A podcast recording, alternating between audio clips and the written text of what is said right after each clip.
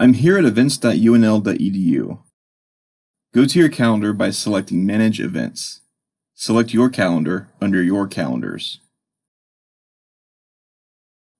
Here we have three tabs that show pending, upcoming, and past events. You can add an event with the New Event button. On this page, anything with a red asterisk is required. I'll go ahead and fill out a few fields.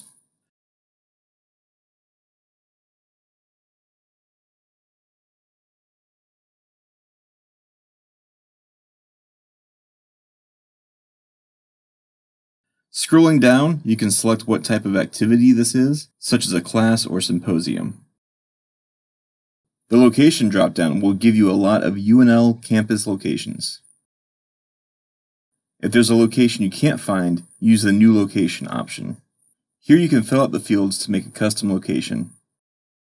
If you want to use that location again in the future, check the Save this location for future events box to add it to your list of locations. You can select a room and time zone if applicable. The start date and time is required, but the end date and time are optional. Use the calendar pop-up or type in the date.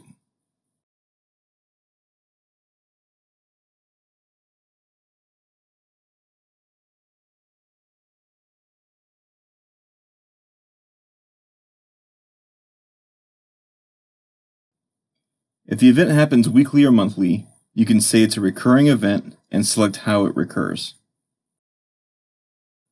Directions and additional public info are both optional. The text additional public info will appear on the event page, so you may want to include some text so it doesn't look empty.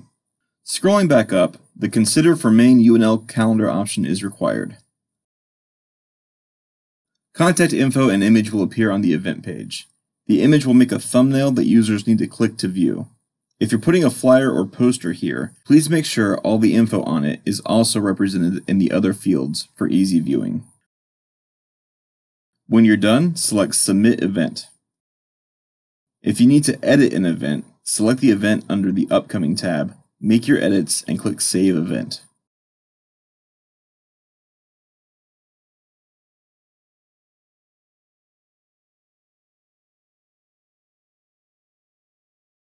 On the site you manage, the event calendar widget will automatically pull in any upcoming events with the title, date, and location.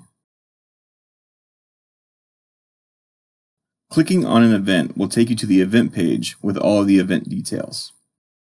You'll notice since I put in nothing for additional public info, it looks a little awkward. If you need to edit an event, go to Manage Events.